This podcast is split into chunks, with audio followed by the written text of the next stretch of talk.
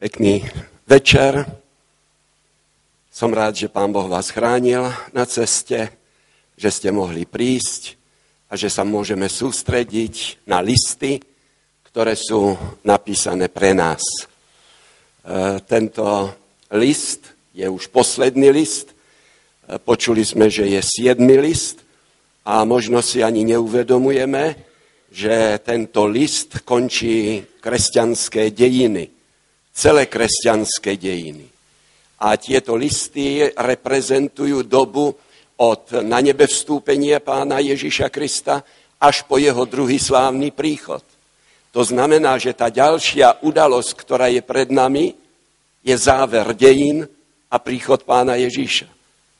A mnohí a mnohí kresťania, aj keď o tom hovoria, neuvedomujú si vážnosť tejto doby.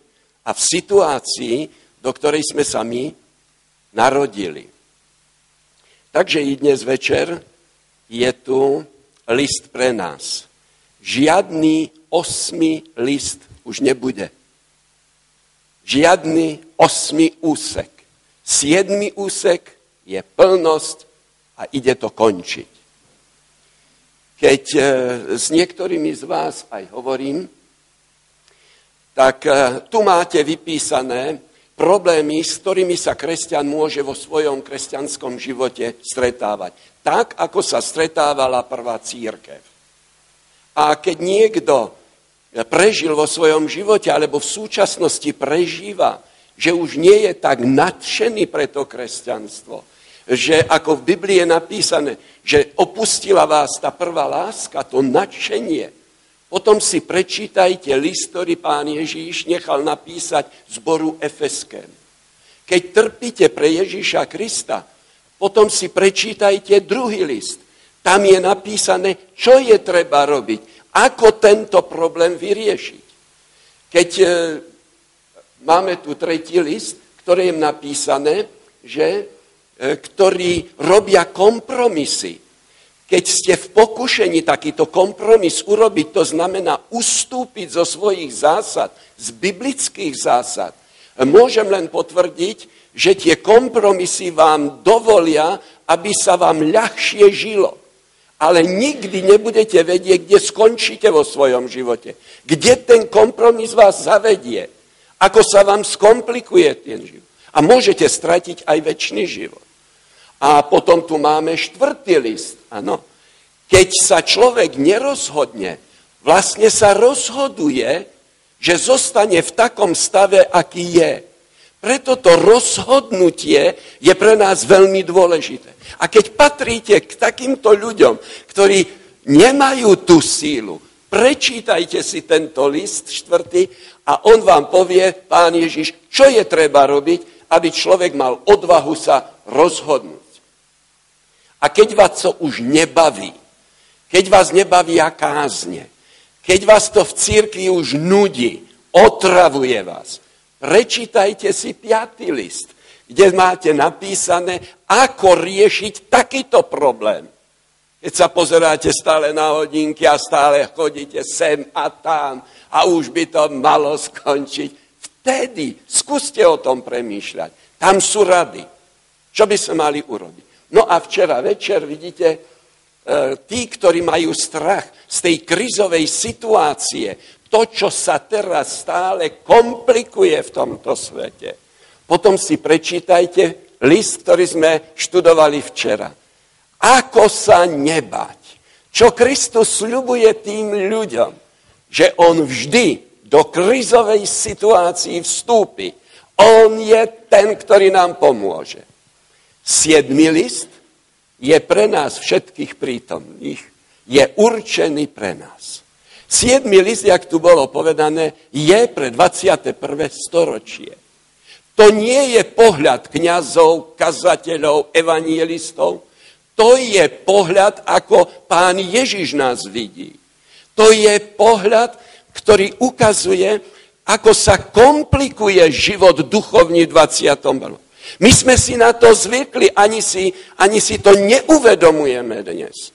Preto je treba, aby nám bol napísaný list, aby sme vedeli, o akú, o akú situáciu sa v súčasnosti jedná.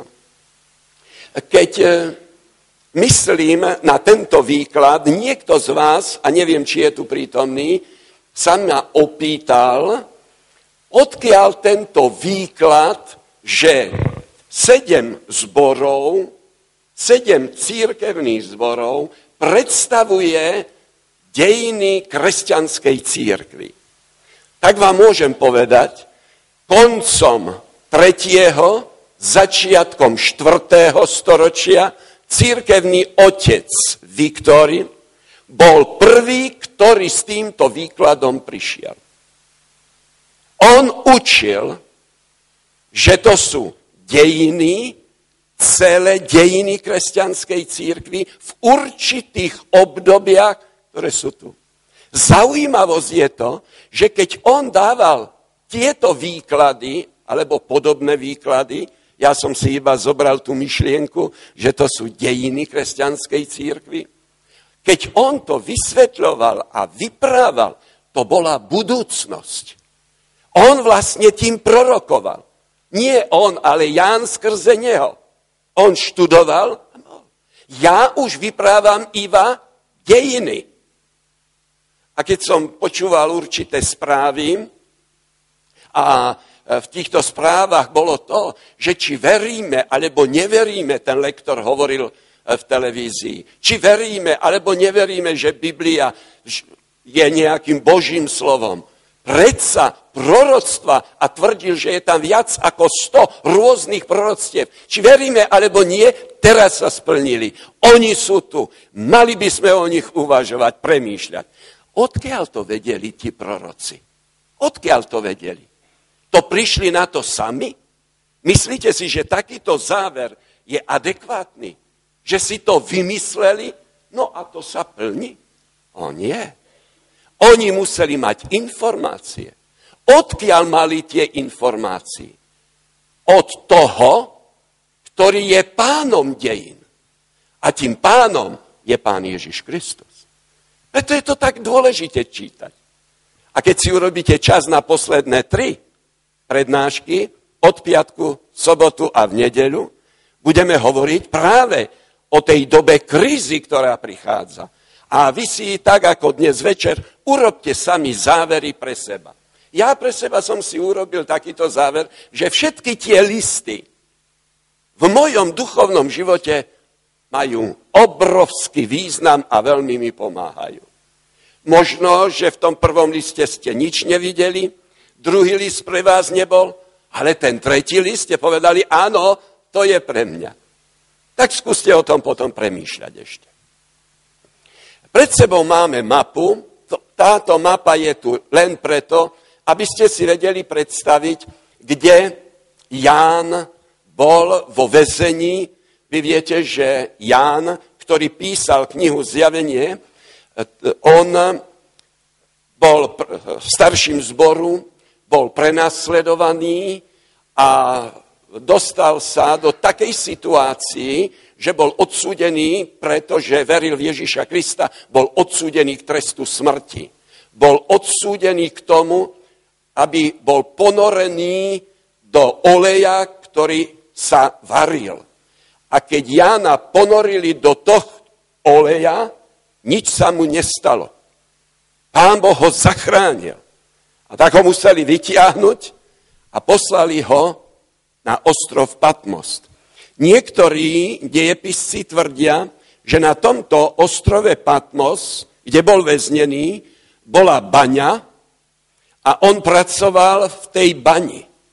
Niektorí idú ešte ďalej a tvrdia, že z tej bane, ako ťažili a vyťahovali ten materiál, e, tam boli otroci, mali tam takýto kruh a jeden z tých, ktorý bol pri tomto kruhu, bol aj Ján a takto chodili stále dokola, stále dokola a vyťahovali ten materiál.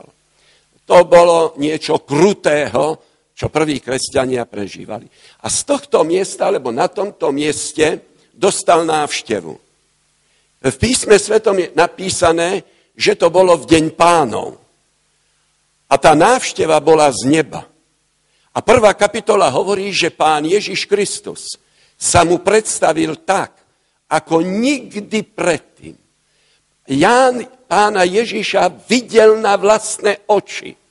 Ale v prvej kapitole na ostrove Patmos, keď sa mu predstavil, to bol nádherný Ježiš s nádhernou skúsenosťou.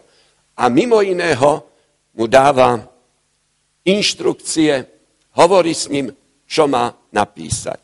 Takže už len siedmy list. Vidíte, že sme ukončíme, dneska večer ukončíme a prídeme do Laodice, kde už zostali iba tieto ruiny, ktoré tu máme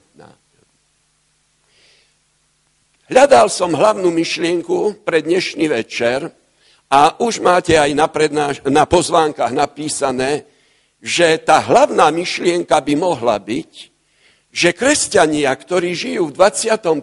storočí, vo svojom duchovnom živote sa dostali do veľmi veľkého nebezpečia. Viete, že nie je to tak dávno a ten proces ešte nie je ukončený keď nebankovné subjekty sľubovali ľuďom 30 až 45-percentné úroky, zisky, ktoré budú mať.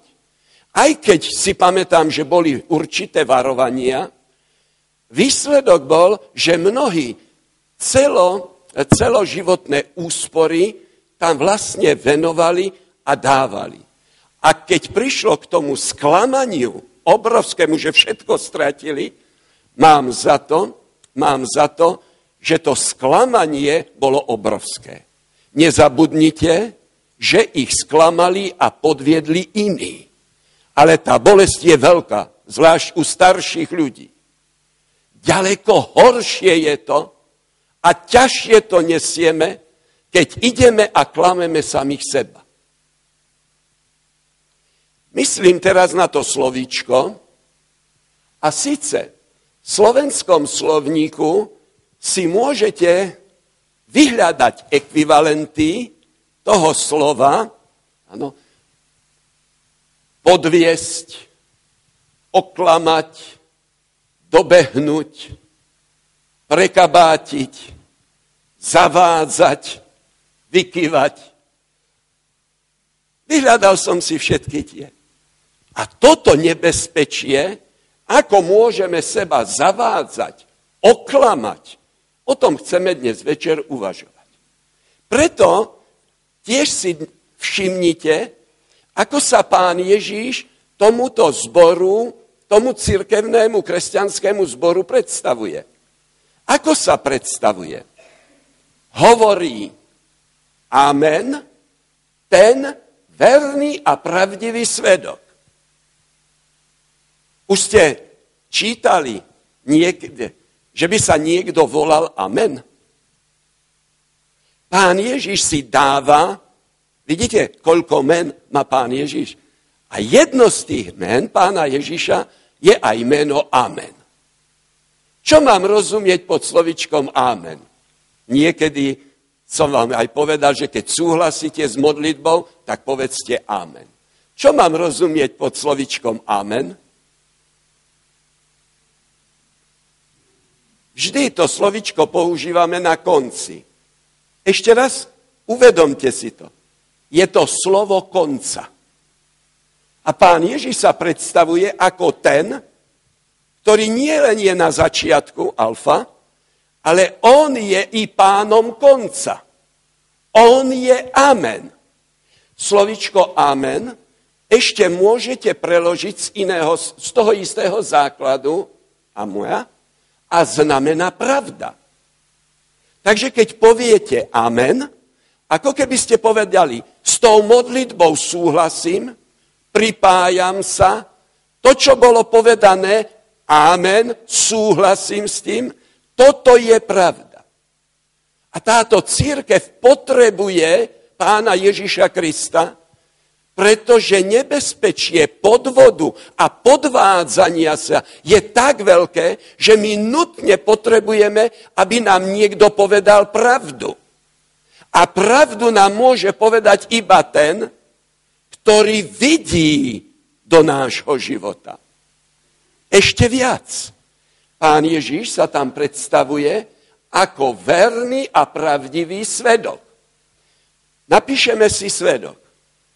Toto je pán Ježiš Kristus, ako sa nám predstavuje. A zboru laodicejskému. Ako svedok. Kto to je svedok? Svedok nemôže byť každý. Svedok môže byť iba ten, ktorý niečo videl, ktorý niečo prežil, ktorý neklame. My potrebujeme niekoho, kto vidí do nášho života, kto nám nebude nejakým spôsobom nás podvádzať a nás sklamať, ale ktorý nám odhalí, v akej situácii sa nachádzame, v akej situácii je náš duchovný život. Ale keď sa pozriete ešte raz na toto slovičko svedok, kde sa ten svedok objavuje obyčajne? Pri súde? Tam sú predvolávaní svedkovia. S čím je spojený opäť Pán Ježiš Kristus a tá církev laodicejská a posledná církev? S koncom. Pretože končia dejiny súdom. Takže pán Ježiš sa predstavuje ako amen, slovičkom konca, ako svedok, pretože ide súd. I to amen je spojené so súdom. Pozrite sa, jak v tej Biblii, keď ju študujete, jaké je to nádherné. Teraz sa pozrieme, prečo pán Ježiš vybral z tých tureckých zborov z Malej Ázie si vybral Laodiceu. To slovičko Laodicea sa skladá z dvoch slov, a síce Laos a Dike. Slovičko Laos preložíme do, slovenč- do slovenčiny slovičkom ľud, Dike preložíme slovičkom súd. Keby ste to teraz chceli nejakým spôsobom dať dohromady, ako by ste preložili slovo alebo meno Laodicea? Otrocky. Ľud súdu, ľud, ktorý žije v dobe súdu, ľud, ktorý je súdený. Rozumiete? Toto je ten význam toho. Ide to dohromady s tým amen a s tým svedok. Tým ste vlastne i teraz pochopili, že toto je církev siedma. Žiadna osma církev nebude. Nerobme si určité ilúzie o tom, že by to nebola doba konca. Tak je predstavená církev. Tak sa predstavuje Pán Ježiš Kristus. Keď myslíme na toto mesto, len chcel by som uviesť určité charakteristické znaky mesta Laodicea a trošku budeme uvažovať o tom, ako ten zbor predstavuje nás a dobu 20, toho 19. storočia až do príchodu pána Ježíša Krista. Toto mesto bolo založené Antiochom II. v roku 250 pred Kristom a nazval toto mesto Laodicea z toho dôvodu, že jeho manželka bola Laodika. A pretože mal rád svoju manželku, e, vážil si ju, z lásky k nej, na jej počesť, nechal postaviť toto mesto. Preto je to Laodicea, tak sa menovala jeho meno. Ale urobil jednu veľkú chybu. Ja si myslím, že kráľ by takovú chybu nemal nikdy spraviť. Totižto Laodicea nemala prameň pitnej vody. Laodicea nemala žiadne jazero. Ani rieka tam netiekla. A postaviť mesto, nechať postaviť mesto, tam, kde nie je voda, to nie je veľmi múdre. Ale asi 6 kilometrov od Laodice bolo jedno miesto, Hieropolis, väčšina z vás vie, o čo sa jedná, a tam boli kúpele, tam bola horúca voda, tá horúca voda obsahovala vápň a výsledok je ten, ako to vidíte aj tu na tomto diapozitíve, že tak ako stekala dolu, tak tieto nánosy sa tu robili. Kráľ sa rozhodol, že túto vodu, horúcu vodu, dopraví do Laodice, do tohto mesta, postavili akvadukt. Ten akvadukt bol dlhý 6 kilometrov a tá voda tým akvaduktom pekne stekala až do toho mesta. No to viete, tam bola, Hieropolis bola horúca, ale keď prišla do toho mesta, tak už bola vlážna. No a teraz si viete predstaviť, že keď táto e, voda priš- bola vlážna a tam bol ten, to vápno vlastne, hej, v tom, no výsledok bol, že to nešlo piť. Kto sa napil tej vlažnej vode, okamžite vyplúval a preč bol. A tu zrazu tento obraz veľmi dobre pochopili kresťania, ktorí žili v Laodicei. Keď pán Ježiš Kristus sa predstavil tomuto zboru, oni to veľmi dobre rozumeli, že ten list je pre laodicejský zbor. V Laodicei mali čierne, e, čierne ovce. Vyrábali čiernu látku, tá látka bola krásne lesklá a do celého širokého okolia ju vyvážali. Tam vždy v dejinách môžete čítať do celého sveta. Hej, pretože rímska ríša bola celosvetová, tak takto aj pochopte, keď sa povie do celého sveta. Do celého širokého okolia mŕ. A nosili títo ľudia, nosili čierne šaty. Po druhé, bolo tam lekárnictvo, bola tam škola, e, vyučovali sa tam budúci lekári, ktorí liečili očné choroby. A tam aj objavili jednu masť, očnú masť, tá sa volala kolírium a touto masťou sa liečil. Samozrejme, že ľudia zase z celého okolia tam prichádzali a tam boli liečení. V tomto meste, o chrámoch nebudem hovoriť a tak, ale to, čo ešte je veľmi dôležité, je to, že tam bolo rozvinuté bankovníctvo. E, znamená to, že tam bolo niekoľko bank, nie jedna, niekoľko, a tam sa vlastne zhrnovalo, zbieralo, sústreďovalo veľké, veľmi veľké bohatstvo.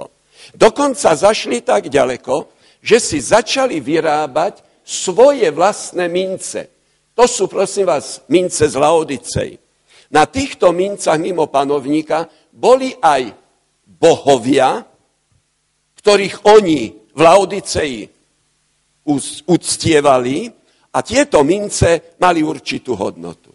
Boli to tak bohatí ľudia, že keď v roku 60 prišlo zemetrasenie a zničilo Laodiceu, Rimania sa nad nimi zľutovali a im ponúkli určité finančné prostriedky k tomu, aby si mohli postaviť opäť to mesto.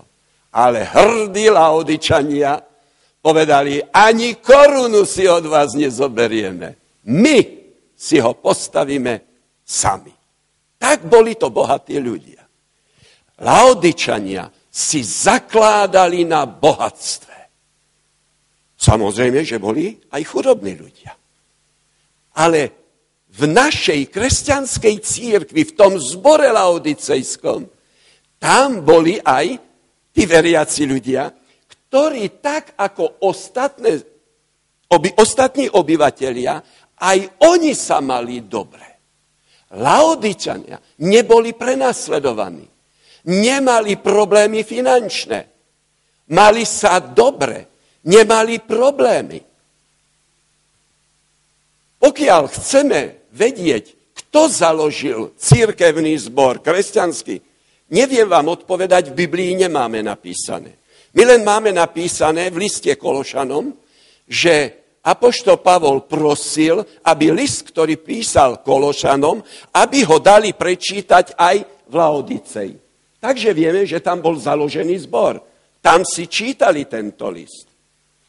Chcem upozorniť na to, že tento církevný zbor, to bol zbor, ktorý sa mal dobre, hrozilo mu určité nebezpečie, preto bol napísaný list aj im. V každom liste, keď budete čítať, v každom tom liste je nejaká pochvala.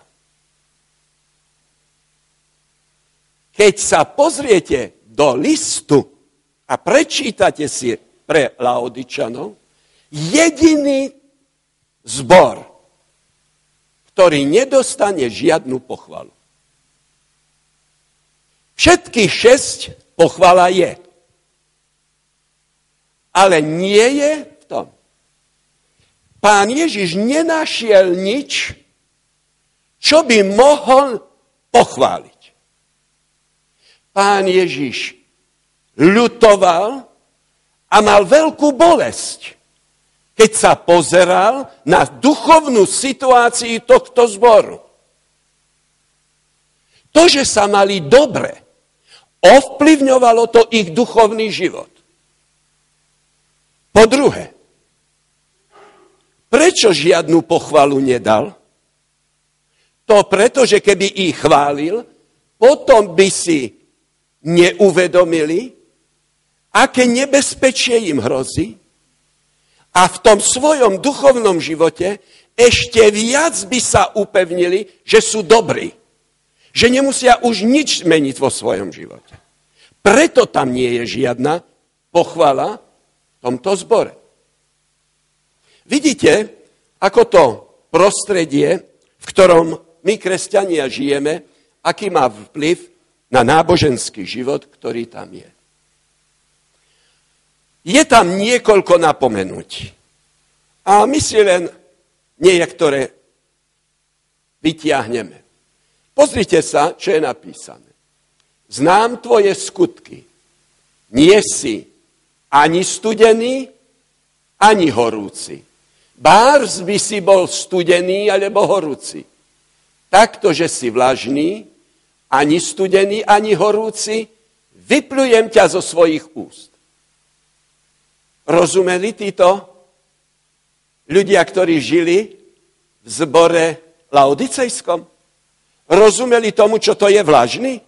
Rozumeli tomu, čo to znamená vyplúvnuť z úst? Veď to prežívali každý deň.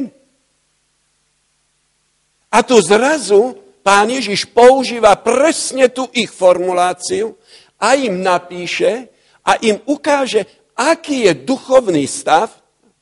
Všimnete si tu niektoré slovíčka, ktoré tu sú. Ani studený, ani horúci. Samozrejme, potom je tu vlažný. A nebezpečie, že pán Ježiš hovorí o sebe, tak ako vy vyplúvate tú vlažnú vodu, nechutná vám, ani váš duchovný život nechutná mne. A som pripravený vás vypľúvnuť. To je to napomenutie. To je to nebezpečie, ktoré tu hrozí. Máme tu obraz našej kresťanskej církvy v celom tomto svete, a pretože žijeme v 21. storočí, napísal som Církev kresťanská v 21. storočí. Ako ju vidí náš pán Ježiš Kristus? Aké nebezpečie hrozí? A hovorí, nie si horúci. Potom povie, bárs, by si bol studený. A pretože nie si ani horúci, ani studený, si vlažný, potom ťa niečo čaká. Poďme si vysvetliť, čo máme rozumieť, tak toto vrátim späť, čo máme rozumieť pod slovom horúci, studený? Čo máme rozumieť pod slovičkom vlažný?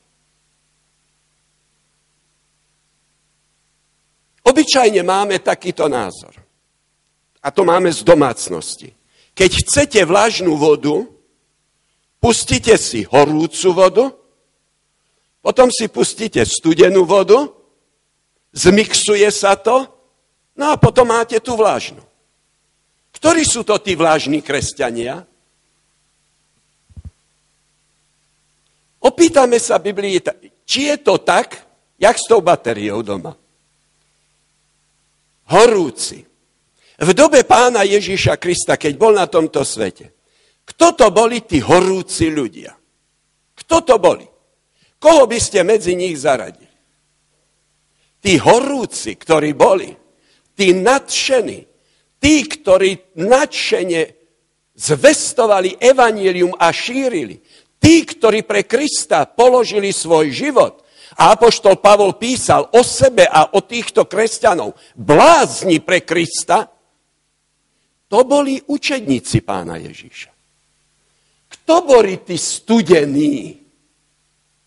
To boli tí, ktorí mali svojich bohov, to boli tí, ktorí Ježíša Krista neprijali a nikdy by ho neboli prijali. To boli Rimania. Oni mali toľko svojich bohov, že Krista nepotrebovali. Oni o Krista nemali záujem. Horúci sú učedníci nadšení, životy pokládajú. Studení sú Rimania, ktorí o Krista nemajú žiadny názor. Keď to moderne povieme, sú to ateisti, ktorí sú tí vlažní. Myslím v dobe pána Ježíša. Aby sme sa obrátili na Bibliu a odpovede hľadali tam. Ktorí sú to tí vlažní? Tí vlažní, to sú tí farizeji farizeji, ktorí nie sú nadšení pre Krista, ale nie sú ani ateisti. A keď pán Ježiš Kristus o nich povie, a to máte Matúša 23. kapitolu, tak ich prirovná, ich prirovná k bielým hrobom. Bielý hrob, to je hrob, ktorý je vápnom alebo nejak, niečím iným namaľovaný ktokoľvek tam príde na treny, ktokoľvek príde, sa mu strašne páči, pretože vyzerá čistý, ale keď vojdete dovnútra, povedal pán Ježiš, vo vnútri je smrť. Niečo odporného. A tak tu máme vlažných farizeov. Sú to ľudia, ktorí hovorili o Mesiášovi. Každú sobotu kázali o Mesiášovi. Tvrdili, že Mesiáš príde. Tvrdili, že je treba sa pripraviť na Mesiáša. Plné ústa mali Mesiáša. Ale keď prišiel Mesiáš, Mesiáša zabili. Mesiáš nebol v ich srdci. Boli to ľudia, a to vypíšeme, boli to ľudia, ktorých to kázanie, to zvestovanie nezmenilo ich neurobilo lepších ľudí. A keď pán Ježiš Kristus hovorí o nás v 21. storočí, o nás, kresťanov, že je pripravený nás vypľúvnuť, to preto, že to, čo kážeme, hovoríme, že nás nemení. V tom je ten obrovský problém. Kresťanstvo, ktoré v súčasnosti má 1 miliardu 300 miliónov členov, toľko je nás na svete, Miesto toho, aby my sme tento svet menili svojim životom, tým, čo učíme, aby nás to menilo a my sme menili tí ľudí, práve je to naopak, že oni menia nás, oni nás ovplyvňujú a stále duchovne klesáme viac a viac na úroveň týchto ľudí. Vlážni sú tí ľudia, ktorí o Kristu hovoria, ale nie sú zmenení plné ústa Mesiáša, ale to ich nemení. A pán Ježiš hovorí, toto je ten najväčší problém Laodiceje. Sú bohatí, majú všetko, čo potrebujú, žiadne falošné učenie tam nie je spomínané v 7. církvi, nič takého tam nie je, nikto ich neprenasleduje, žijú si v pohodli, preto ich duchovný život stále viac a viac klesá. Len chcem upozorniť na to, že úpadok duchovného života v našej kresťanskej církvi to nie je niečo, čo by za týždeň sa stalo. To je určitý proces, ktorý postupne je tu. v prvej církvi ľudia by neboli naši bratia, prišli na bohoslužbu, aby si neštudovali Bibliu, aby tú Bibliu neotvárali. Dnes, keď kresťania idú do modlitební, do kostolov, do chrámov, koľky si nosia Bibliu k sebou? Ako čas beží, sme si odvykli. Sme si odvykli aj čítať Bibliu. A výsledok je ten, že ten duchovný život stále potom klesá. Spoliehame sa na to, čo povedia tí, ktorí prednášajú. My ani nevieme presne, kde čo je v Biblii napísané už.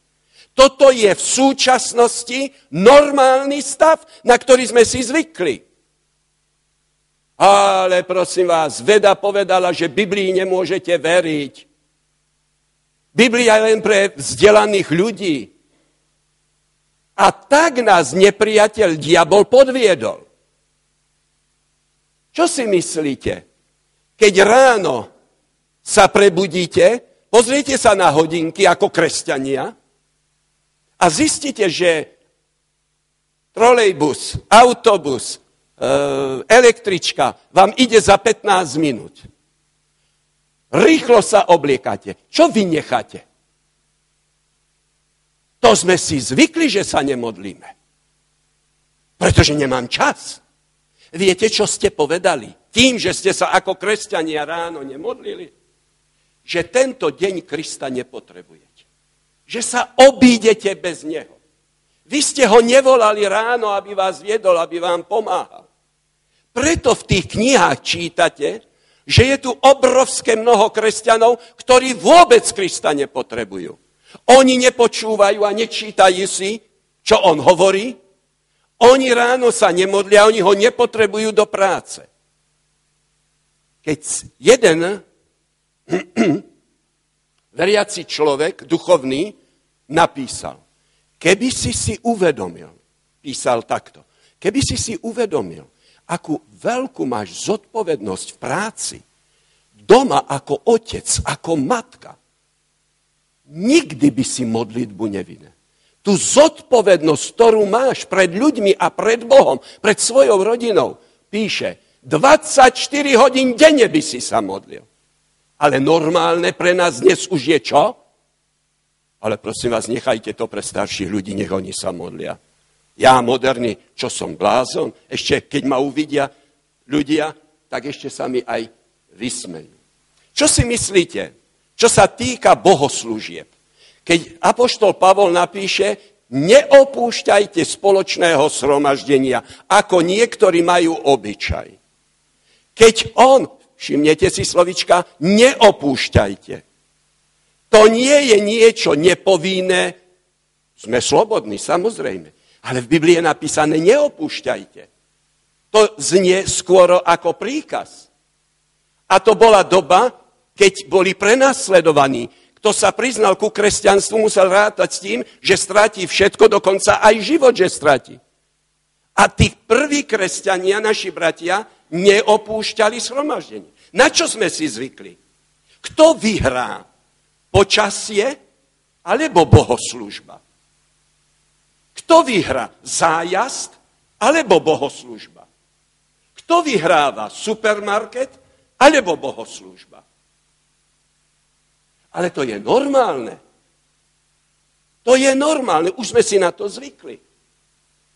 Tak sme sa posunuli z tých základov kresťanskej viery.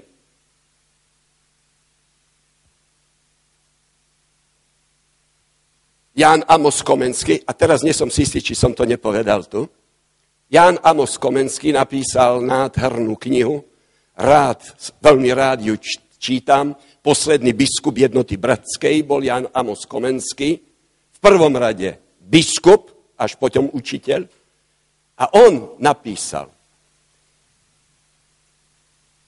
postavili a vysvetili sme zvony. Keď bola sobota večer, Zvony zvonili. Prichádzal večer, zvony zvonili. Všetci veriaci vedeli v našej dedine, že prichádza nedeľa sviatočný deň, že musia okamžite skončiť s prácou a pripraviť sa na zajtrajšok. Všetci skončili s prácou a pripravili sa. Dnes máme zvony. Zvony nám zvonia, píše Komensky. Ale už nikto sa nepripravuje. Cítite, kde sme sa posunuli? Prosím vás, urobte si závery sami. To je súč...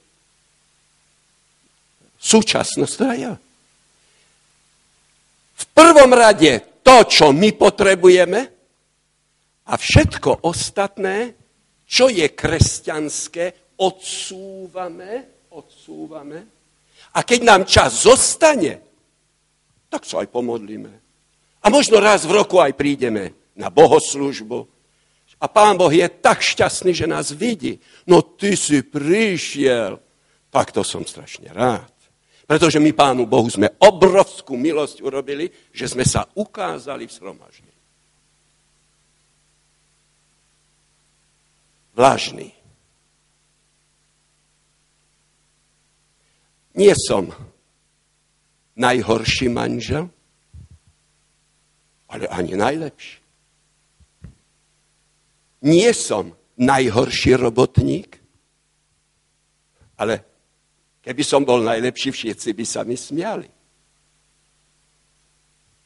Nie som ani najhorší, ani najlepší. Som priemerný.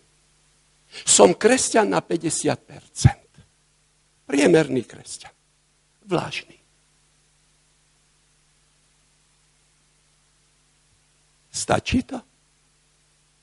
A ja som pripravený, povie pán Ježiš, že vás vypluvnem zo svojich úst. Učeníci taky neboli. Blázni pre Krista. Boli ochotní všetko obetovať pre Krista.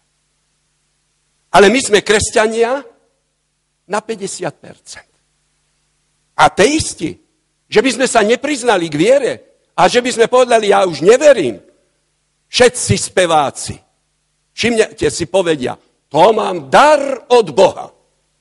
Veríš ty v Boha? No, viete, no. To. Ale majú dar od Boha. Nie ateista, ale aby ľudia mi nepovedali, že som blázon nejaký. Kresťania na 50%. Taký priemerný. Aby sa mi ľudia nesmiali. Aby mi nepovedali, a pozri sa, aký je svetý. A pozri sa, aký je pobožný. A pozri sa, čo on robí. A teraz sa pozrite, ako my vidíme seba. Tak nás vidí pán. Ako my vidíme seba? A tvrdíme, som bohatý, nič nepotrebujem. Čo tvrdíme? máme sa dobre. Môžete to slovičko bohatý preložiť slovičko materializmus, materiálne bohatstvo. Máme sa dobre. Prídete teraz domov, máte doma večeru, najete sa, nemáte problémy. Pekne sa vždycky oblečiete, vyzeráte veľmi dobre, Uče si môžete nechať robiť. Materiálne kresťania v 21. storočí sa majú dobre. Teraz nemyslím na africké štáty, tak hovorím o nás. Po druhé, človek, ktorý hovorí, som bohatý, v tomto prípade myslí po duchovnej stránke. My, kresťania, sme duchovne bohatí. To my tvrdíme o sebe.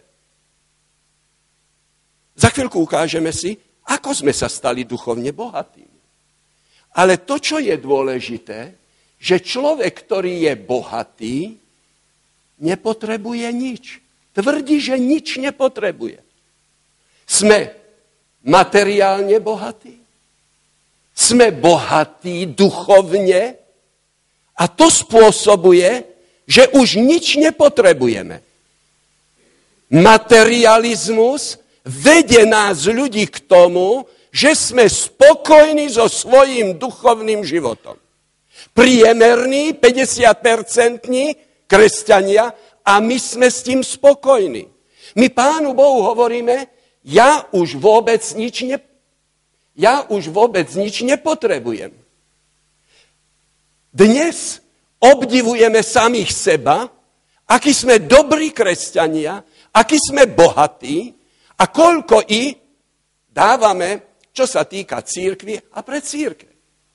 Keď si zoberiete kalkulačku, môžeme srátať, v čom sme bohatí, v čom sa my cítime tak bohatí. A je to skoro autentické s Vavrínami. Poprvé, rozširujeme Bibliu a ľuďom hovoríme, že sme kresťania. Toľko náboženských kníh, koľko my píšeme, rozširujeme v tomto svete, to je tak obrovské bohatstvo. Biblia je najrozširovanejšia kniha na svete. Skúste si sami urobiť prieskum a opýtajte sa kresťanov, ktorí čítajú Bibliu. A opýtajte sa ich, keď vám povedia, že čítajú Bibliu, že kde hľadať knihu Zácheovú Biblii. A uvidíte, čo vám povedia. Najrozšírenejšia ale najmenej kresťanmi čítaná. Učebnica kresťanov, kresťania Bibliu nepoznajú. Ale cítime sa bohatí. Materialistické bohatstvo nás vedie k tomu, že nepotrebujeme duchovné bohatstvo. Pozrite sa po druhé. Pozrite sa a čítajte si. Môžeme sociálne pracovať. Máme dostatok peniazy. Dnes už máme výklady Daniela, zjavenia. Môžeme vyprávať ľuďom, čo všetko vieme a sme získali z Biblie. To je to bohatstvo. To je to bohatstvo. Ano. A tak máme určitú ilúziu o sebe. Nie je to dobré vidieť, áno. A toto všetko, čo je tu, zaisťuje nás, toto bohatstvo je to, na čo spoliehame. Materialista spolieha na bohatstvo. Existuje nielen materiálne bohatstvo, ale existuje aj duchovné bohatstvo. A tak robíme si ilúzie, klameme samých seba, že keď sme takto bohatí, že už máme záchranu, spasenie, väčší život vo vrecku. No keď už ja nebudem spasený, no prosím vás, už kto? No už kto? Keď už nie ja. Je niečo zlého na tom, že sme bohatí? Že sa cítime materiálne bohatí? Je na tom niečo zlého? Prepačte. liek potrebujem. Je na tom niečo zlého, že máme autičko? Je na tom niečo zlého, že máme pekný byt? Je na tom niečo zlého, že máme chatu, domček? Je na tom niečo zlého? Ja si myslím, že nie. Ja si myslím, že nie. Tak v čom je problém? Prečo pán Ježíš takto reaguje? Prečo pán Ježíš Kristus? Všimnete si, čo vlastne hovoríme. Som bohatý. Rozumieme tomu. Zbohatol som. Rozumieme tomu. Na bohatstve nie je nič zlého. Nepotrebujem nikoho. Prečítajte ešte raz. Nie je napísané, nepotrebujem druhé auto, tretie auto. ale nepotrebujem nikoho. Nejedná sa o vec, ale jedná sa o osobu. Čom je nebezpečné bohatstvo, autičko, domček a ďalšie veci? V čom? Že človek sa osamostatní a to materialistické vytlačí duchovné. To materialistické nás tak zaistuje, že nepotrebujeme Krista. Mám peniažky, zaplatím si chirurga a budem zdravý. V tom je to nebezpečie, ktoré je. To je to nebezpečie, ktoré nás odsúva kresťanom v súčasnosti stále ďalej, ďalej od Krista. Že to kresťanstvo nás nemení a nerobí z nás lepších ľudí. Že mnohí ľudia musia o nás povedať, že s nami sa nedá žiť. V tom je ten náš problém. A práve z toho dôvodu, ktorý tu máme, spokojní sme sami so sebou, máme sa dobre, musíme to zaistiť, no a výsledok je ten, že sami seba podvádzame, sami seba klameme, keď si hovoríme, keď už ja nebudem spasený, som kresťan, poznám Bibliu, chodím na bohoslužby, no čo už iného. A tu zrazu pán Ježiš sa pozera a je tam jedno slovičko v Biblii. A to slovičko je, aké? Nevieš. Čo ja tvrdím? Som bohatý, zbohatol som a nič nepotrebujem. A myslím si, že mám 100% pravdu ja. A tu priblíži sa pán Ježiš Kristus a čo povie? Míliš sa podvádzaš sa, klameš sám seba. Ty nevieš. Ty veľmi zle sám seba hodnotíš. Svoj duchovný život. Tvrdíš, že si bohatý a že nič nepotrebuješ.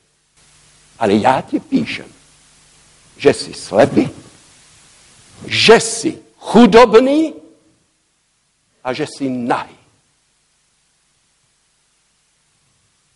Toto tvrdí pán Ježiš. My tvrdíme niečo iného a pán Ježiš Kristus tiež. To je to, čo sme povedali, že to nebezpečie toho materializmu, súčasného materializmu, je v tom, že vytláča duchovný život. Že vytláča pána Ježíša Krista. Na čom je založený náš duchovný život? Na určitém názoru, ktorý sme si sami o sebe vytvorili a to je A tu zrazu povie pán Ježíš, v tom novom preklade je slovičko bárs, kiežby, v tom roháčkovom. Ja? Kiež by si bol, alebo bárs by si bol studený. Ktože to sú tí studení ľudia? Ateisti? Oni majú svojich bohov. Keby si bol studený, keby si bol ateista, tak potom výsledok by bol ten, že by si mal nádej. Pozrite sa, ateista. To je veľmi... Ateista, to je človek, tak, bo mi to nejak preskakuje, ktorý sám seba nikdy nepodvádza. Ateista je človek, ktorý nechce byť zachránený. Ateista vám povie, ja neverím v Biblii. Ja neverím tam sľubom, ktoré sú. Kristus nikdy nežil. Ja na Krista nespolieham. Ateista vám povie, ja mám rád nemorálny život. A keď ma niekto nahnevá, tak mu tak nadám a mu ešte jednu capnu. Ateista nemá žiadne zábrany. Ateista neverí v žiadny väčší život. Ateista nepredstiera, že má pred sebou budúcnosť. Ateista vie, že keď zomrie, že z neho nič nebude a skončilo všetko. Ateista si nerobí ilúzie o svojom živote. Ateista si nerobí ilúzie o tom, že sa bude mať potom lepšie nejak. Ateista tomu neverí. To je ten problém, ktorý tu je. No a výsledok toho je, že má nádej. V čom je nádej? Že keď pozná Ježiša Krista, ktorý mu chce dať budúcnosť, zrazu sa v ňom všetko zmení. Bárs by si bol ateista. Bárs by si bol studený. Za pánom Ježišom prišla žena, ktorá žila nemravným životom, ktorá nemala žiadnu perspektívu, poznala pána Ježíša. Pán Ježiš sa jej predstavil, ukázal jej možnosť záchrany a táto žena zmenila celý svoj život. Bez Krista nemohla byť. A kdekoľvek pán Ježiš bol, sedela pri jeho nohách. Kdekoľvek mal prednášku alebo kázanie, sedela pri jeho nohách. Pre ňu život bez Krista nebol ničím. Takíto ľudia majú nádej. Ale keď ja sám seba presvedčujem, že som bohatý a nikoho nepotrebujem, obídem sa sám a tým, že sa nemodlím a neštudujem Božie slovo, dávam pánu Ježišovu, že sa bez neho obídem, že si svoje problémy vyrieším sám, že nemusím sa modlitbou obrácať. No, v tom je tá beznádej, v tom je tá e, beznádej. A teraz sa pozrieme do 20. verša toho listu. Čo tá církev v 21. storočí s Kristom urobila? Čo tá bohata, ktorá tvrdí, že ho nepotrebuje? Pozrite sa, čo s ním urobili. Tam je napísané, že pán Ježiš stojí pri dverách a klope. Kde by mal byť Ježiš Kristus? V církvi kresťanskej v 21. storočí. Kde? Nemal by byť vo vnútri? Nemal by on riadiť? Nemal by on rozhodovať? Kde by mal byť?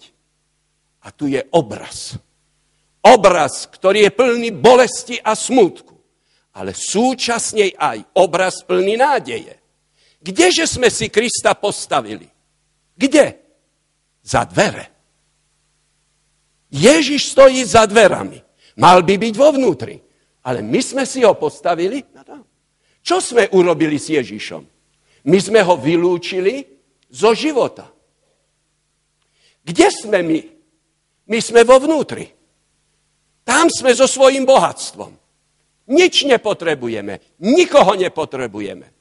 A tam sme so svojimi celebritami.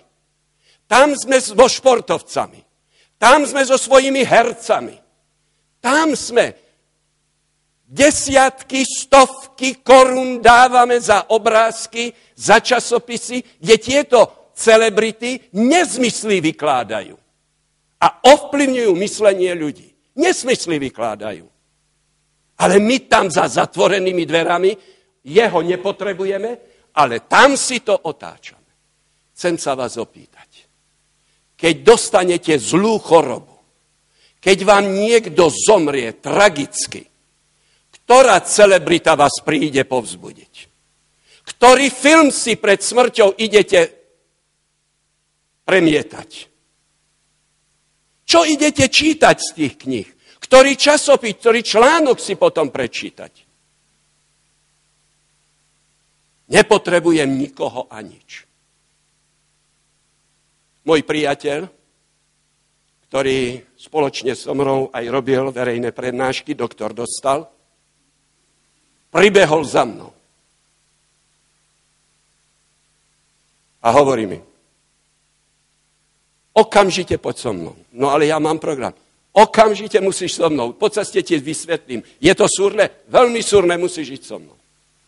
A tak som zrušil program, obliekol som sa a viezol ma preč. Prišli sme do iného mesta a po ceste mi povedal. Mal som službu. Asi o pol jednej v noci prišli manželia so svojím 19-ročným synom. Hovorili, že práve sa vracajú z Juhoslávie a ja som e, mal službu a ten chlapec mal veľmi veľké bolesti. A mamka hovorí, on už nemôže vydržať. Pozrite sa na pomôžte mu.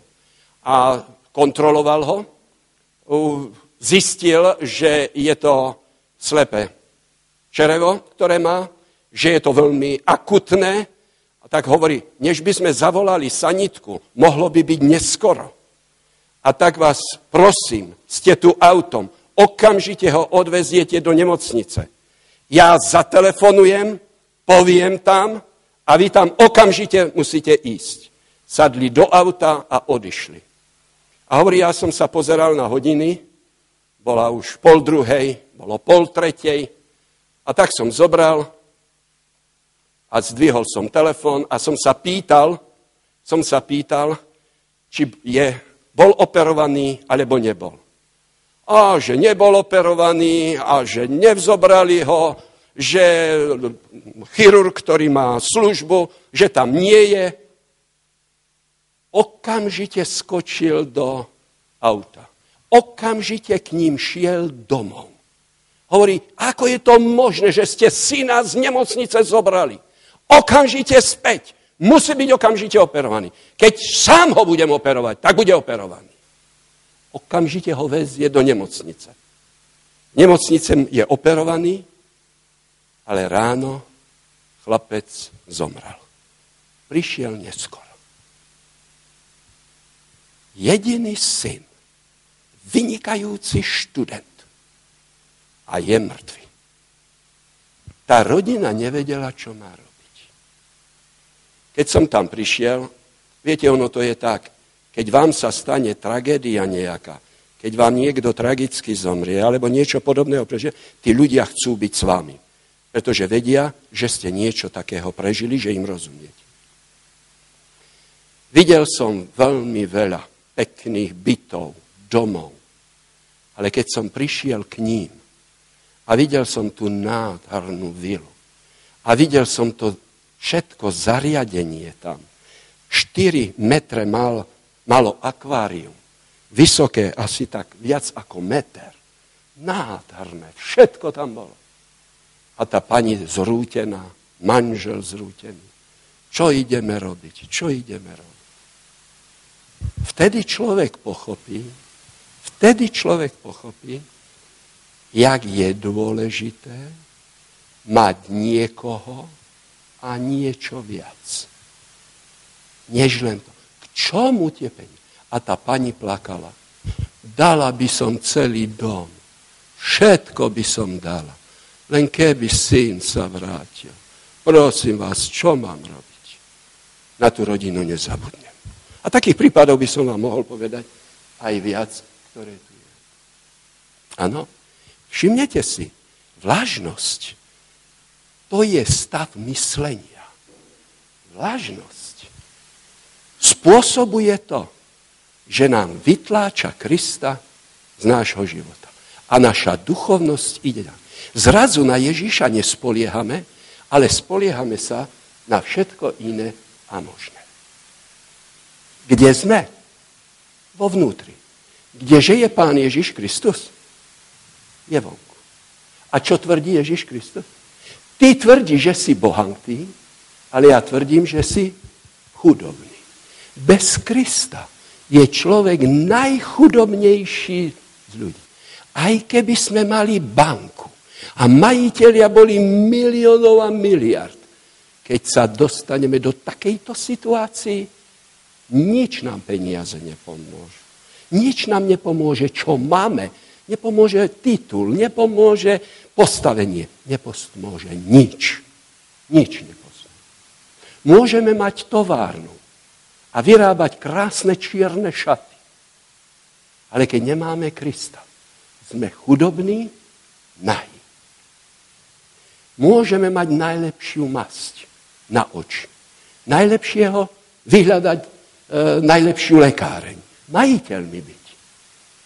Ale keď nevidíme svoj duchovný stav, potom sme slepí, nevidomí, ďaleko viac než, od, než ostatní ľudia.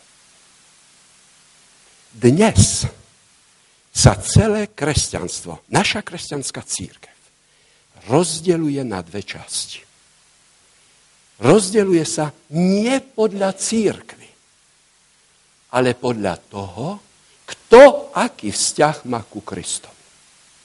Či je horúci, alebo len priemerný 50-percentný kresťan. To je v tom liste. Tam je to napísané. Či Kristus žije v našom živote? Či ho vyhľadávame?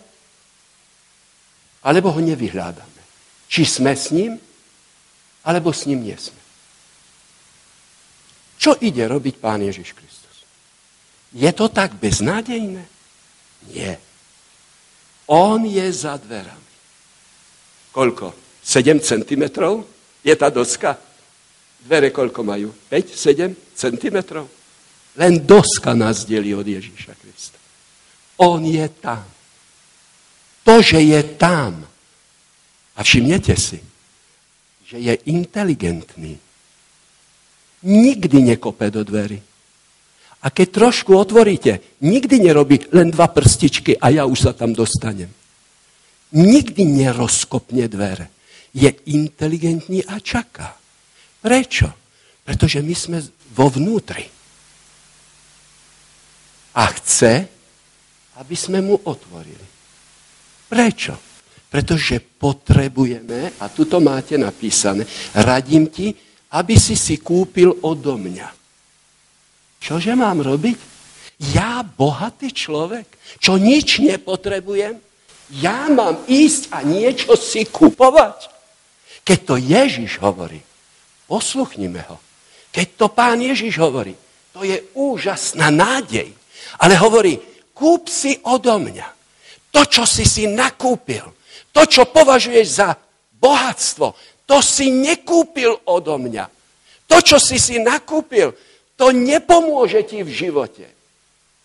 To nie je niečo, čo by ti pomohlo v tej krizovej, kritickej chvíli. Kúp si odo mňa. Kúp si odo mňa. Ježiš má niečo, čo nás môže zachrániť, čo môže zmeniť celý náš život. A on hovorí, kúp si odo mňa tri veci.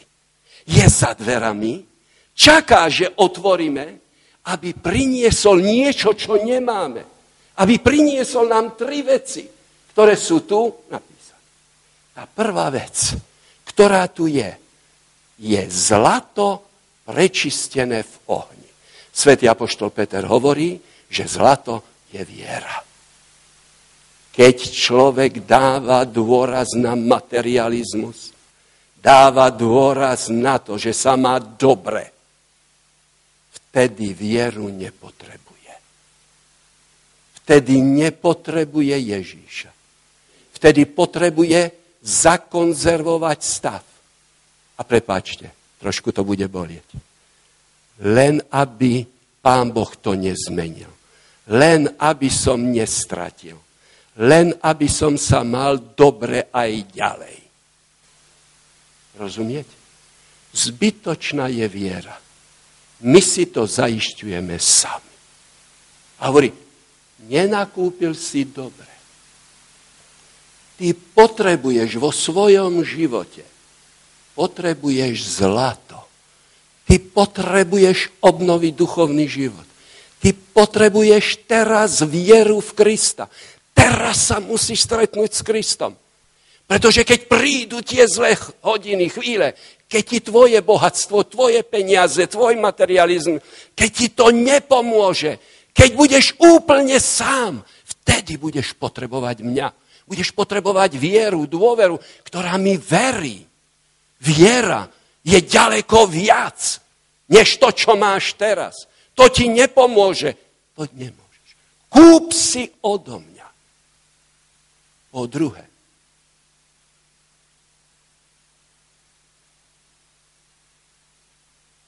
To druhé. Pozrime sa. My sme si zvykli, že pán Ježiš na, za nás zomrel na Golgotskom kríži, že jeho krv nás očistila a dnes, a ja som to už povedal, tými krvákmi a všelijakými filmami na nás už krev pána Ježiša Krista.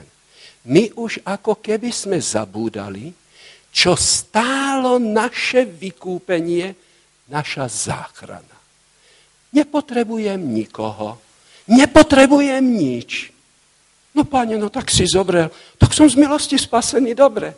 A ideme ďalej. Viete, prečo pán Ježiš zomrel na Golgotskom kríži?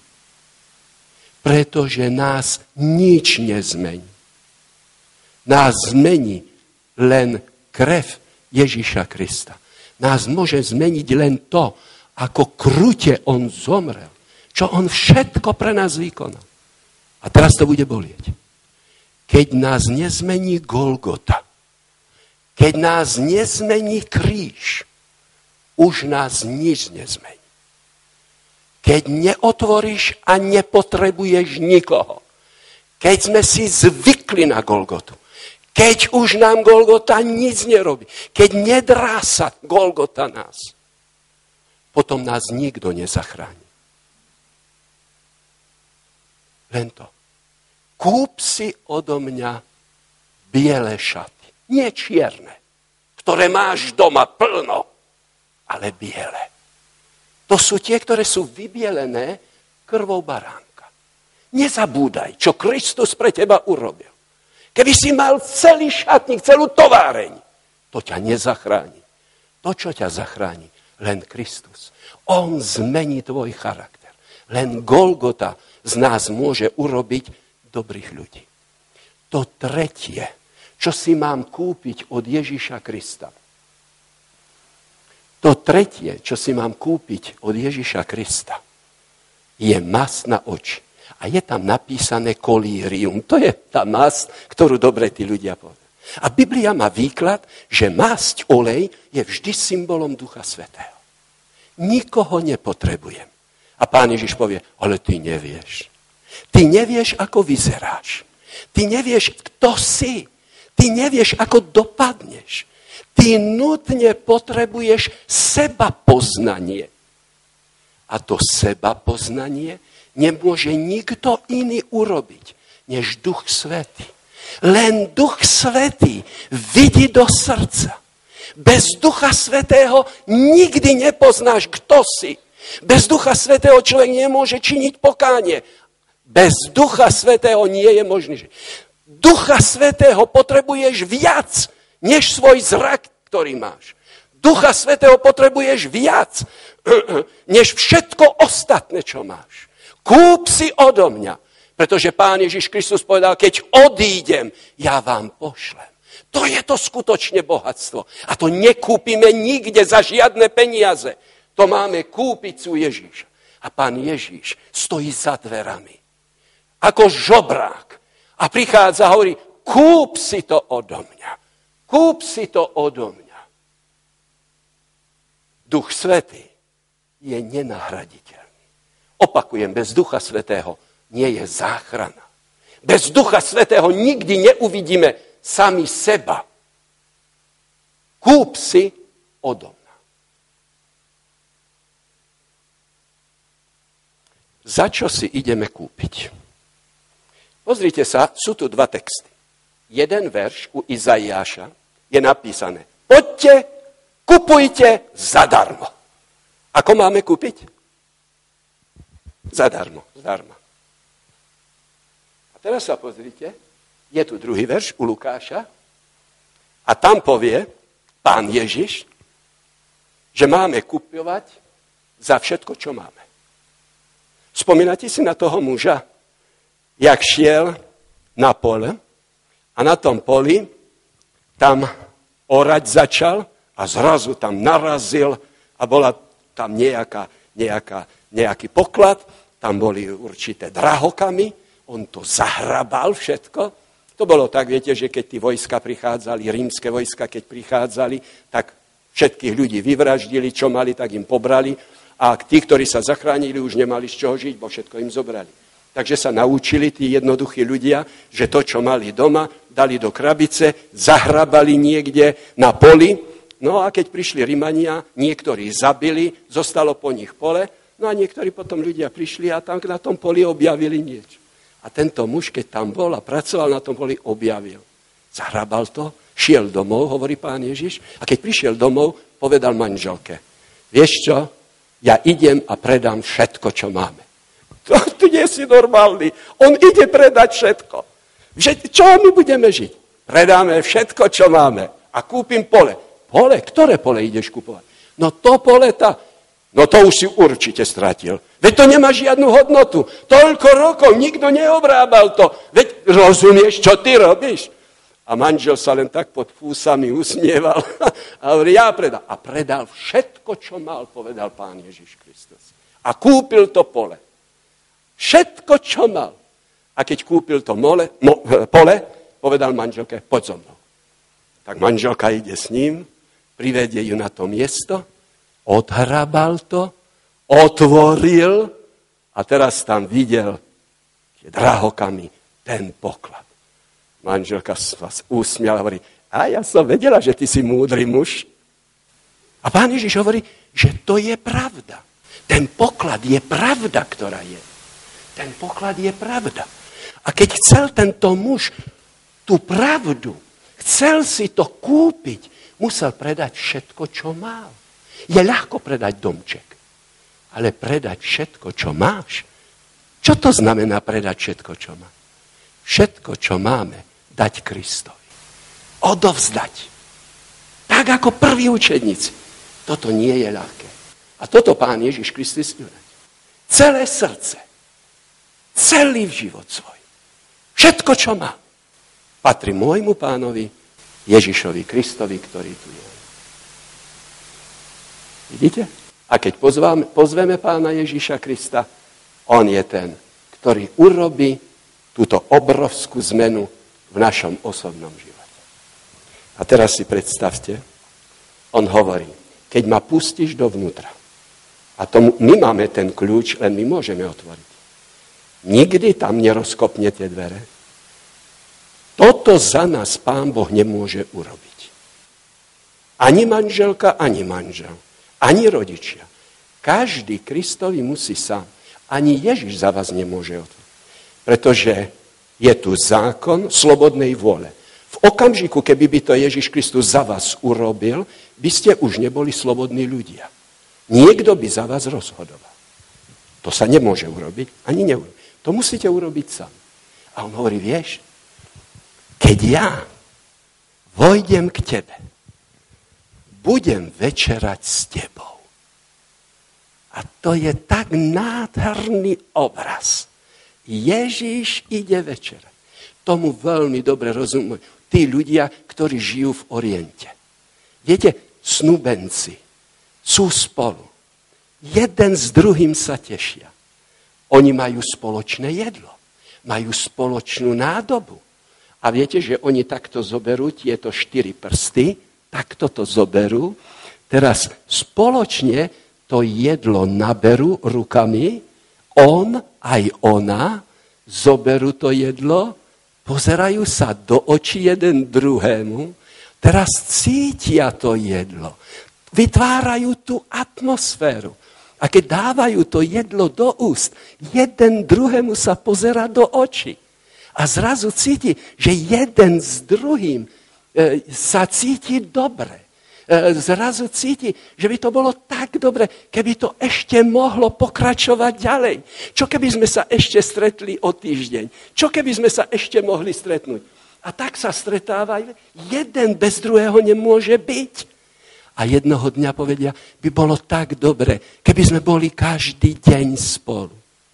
On a ona spoločne jedia jedlo, spoločne večerajú. A jednoho dňa povedia si, my už od seba nepôjdeme. Ja už od teba nepôjdem. My už zostaneme. Vždy, keď v Biblii je napísané, že je pripravená večera, že bude s námi večerať, vždy sa jedná o kráľovstvo Božie. To je obraz kráľovstva Božieho. Ty a tvoj Kristus. Nikdy nerozdeliť sa. To je to, čo pán Ježiš Kristus chce ja vojdem, ja vstúpim, ja budem s tebou. A potom sa už nikdy ne... A Ježiš hovorí, vieš čo? Keď takto sme stále spolu, poď, pôjdeme spolu domov. Ja som pripravil domov pre teba. Ja chcem na veky zostať s tebou. Ježiš stojí ešte u jedných dverí. U dverí tohto sveta. Pán Ježiš Kristus chce, klope, aby celú svoju církev kresťanskú, všetkých tých, ktorí ho milujú, ktorí s ním večerajú, ktorí každý deň sú s ním, chce ich zobrať do svojho kráľovstva. A dovolte mi, veľmi vás prosím, tri myšlienky. Čo to pre mňa osobne znamená? Prečo ja verím, že Pán Ježiš Kristus príde a že nás zoberie do svojho kráľovstva, domov, ktorý pripravil nám. Skutočný domov. Nie mystický domov. Nie nejaká filozofia. Nejaký domov, ktorý by neexistoval. Ale skutočný domov.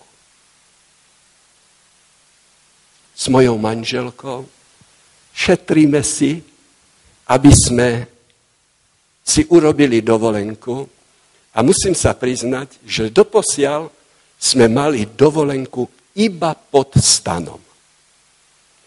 Dodnes stanujeme s manželkou. Máme svoje roky, ale stanujeme. A viete, že keď stanujem, ja som mimoriadne šťastný.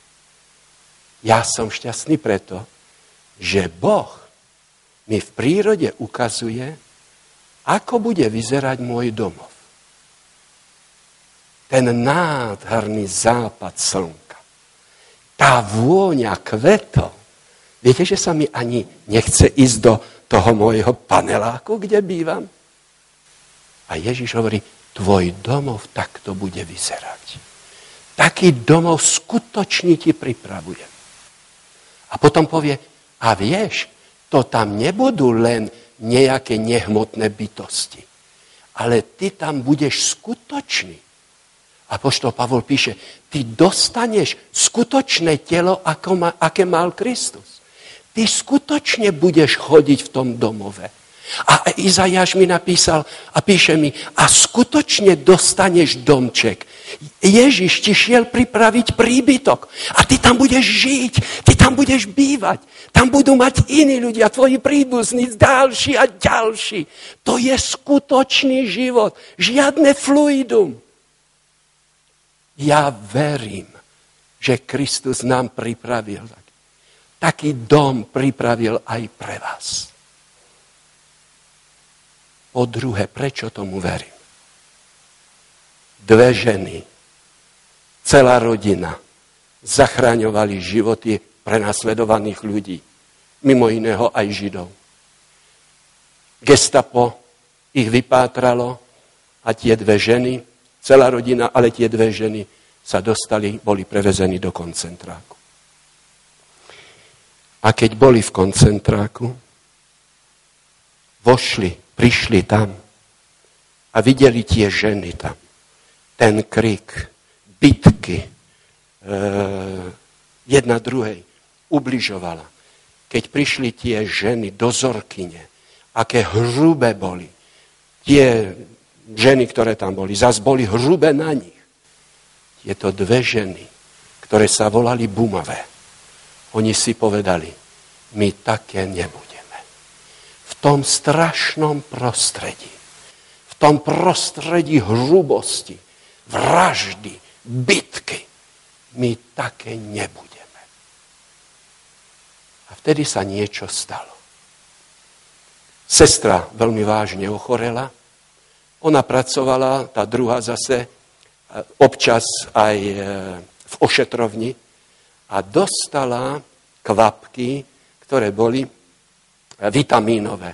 A svej, svojej veľmi vážne chorej sestre vždy tie kvapky tam dala. Zober si, aby sme prežili. Musíme sa vrátiť domov. Zober si tie kvapky. Nikdy si sama nevzala, ale tej chorej sestre vždy dala. A zrazu tam príde nejaká žena. A čo to Daj aj mne. A daj to sem. A zrazu ona zostane stáť a hovorí, musíme byť iní. My sme kresťanky.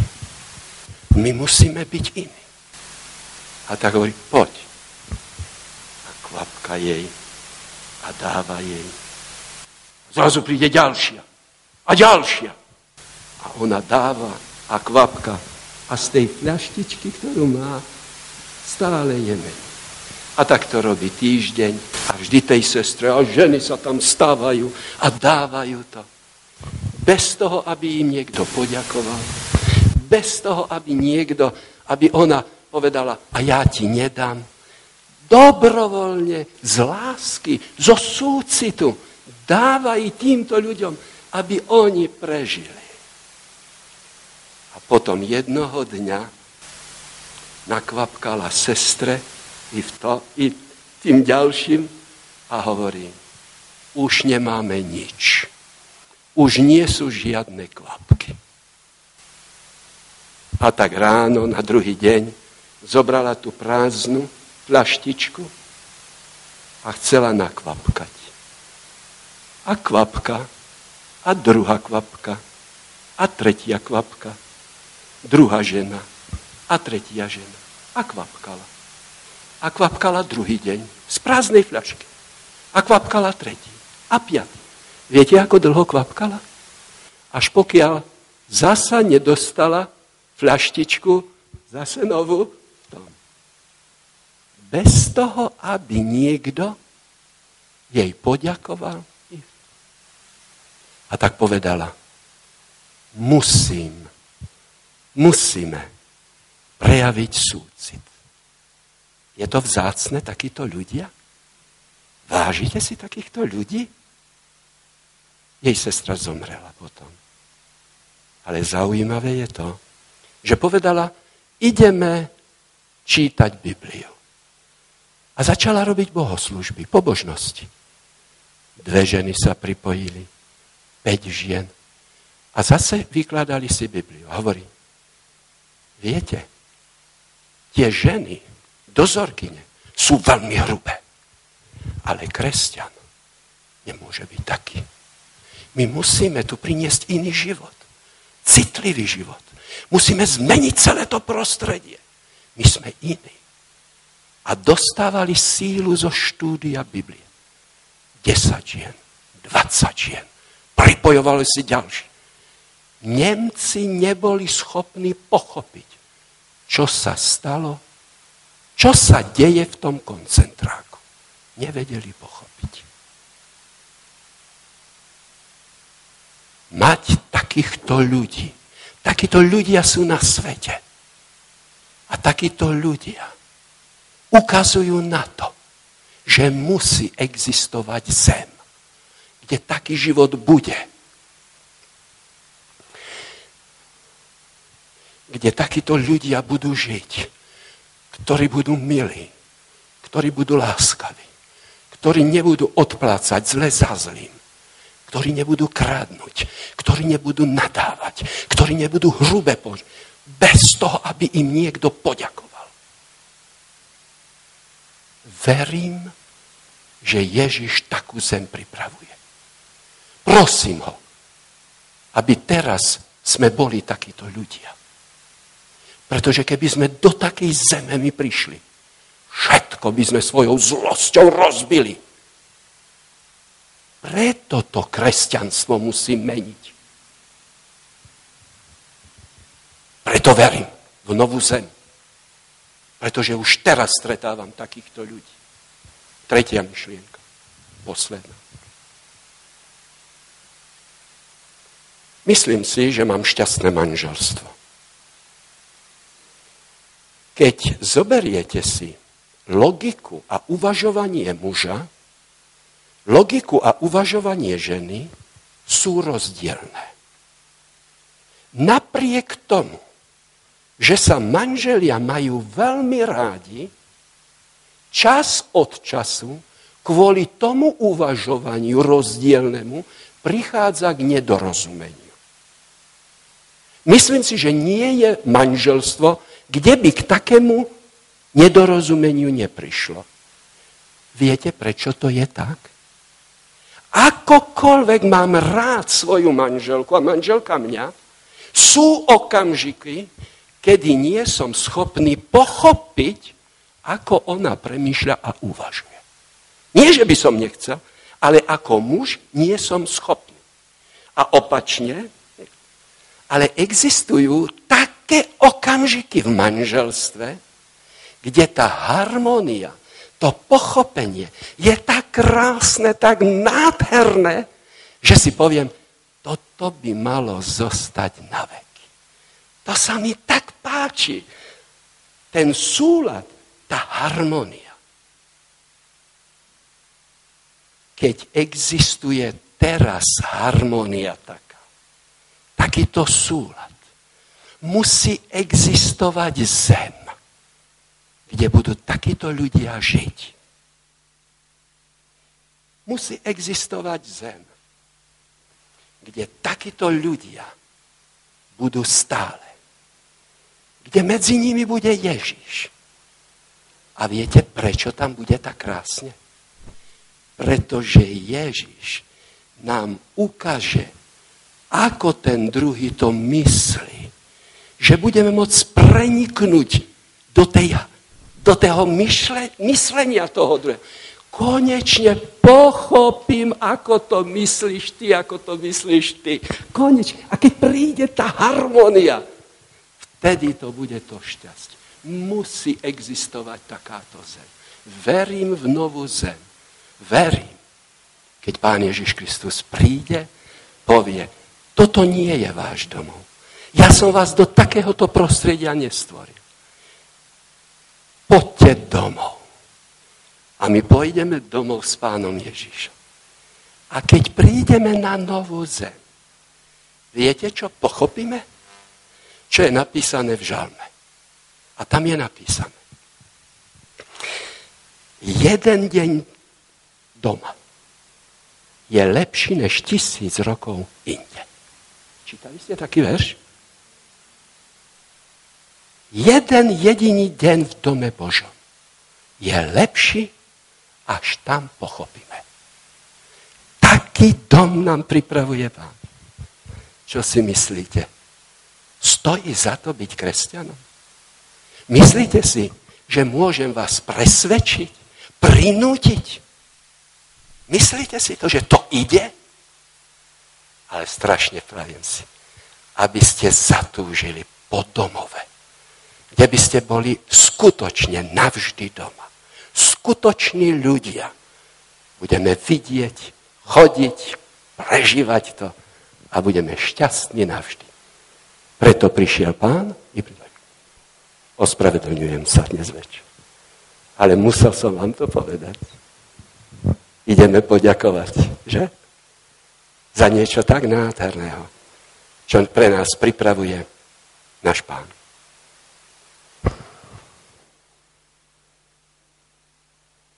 Drahý nebeský Otče, chceme ti povedať, že v tomto okamžiku sme nadšení, že nám pripravuješ nádherné miesto. Budeme skutočne doma. Odpust nám, keď tie materialistické veci nám bránia v tomto výhľade Odpust nám. Keď nepríjmame tie dary od Teba, ktoré by učinili, urobili nás šťastnými ľuďmi, ktoré by zmenili všetko v našom živote a spôsobili by, že aj my by sme mohli byť k prospechu, k požehnaniu tým iným ľuďom, ktorí žijú okolo nás.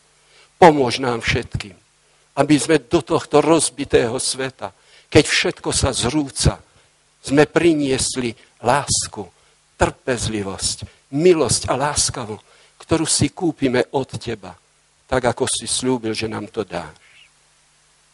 A v tomto okamžiku chcem ti z celého srdca poďakovať, že to miesto má každý z nás. Že to miesto je pre každého pripravené kto tu prišiel dnes večer. Každý môže byť doma. Každý môže byť s tebou. Každý bude môcť prežívať ten deň. Prosím, pomôž každému. Každému daj tú sílu, aby teraz otvoril dvere a ty si mohol vstúpiť Aby sme mohli večerať s tebou. Aby sme ochutnali tú tvoju prítomnosť, premenu, tú tvoju vôňu, úžasnú prítomnosť v našom osobnom živote. A keď niekto nevidí tú svoju budúcnosť v stotožnení sa s tebou, prosím ťa, pomôž. Prosím ťa, pomôž. A daj mu novú sílu. Pomôž všetkým zarmúteným. Všetkým, ktorí prežívajú bolesť vo svojom živote. Aby tento pohľad im zostal. Prosíme ťa v pánovi Ježišovi. Amen.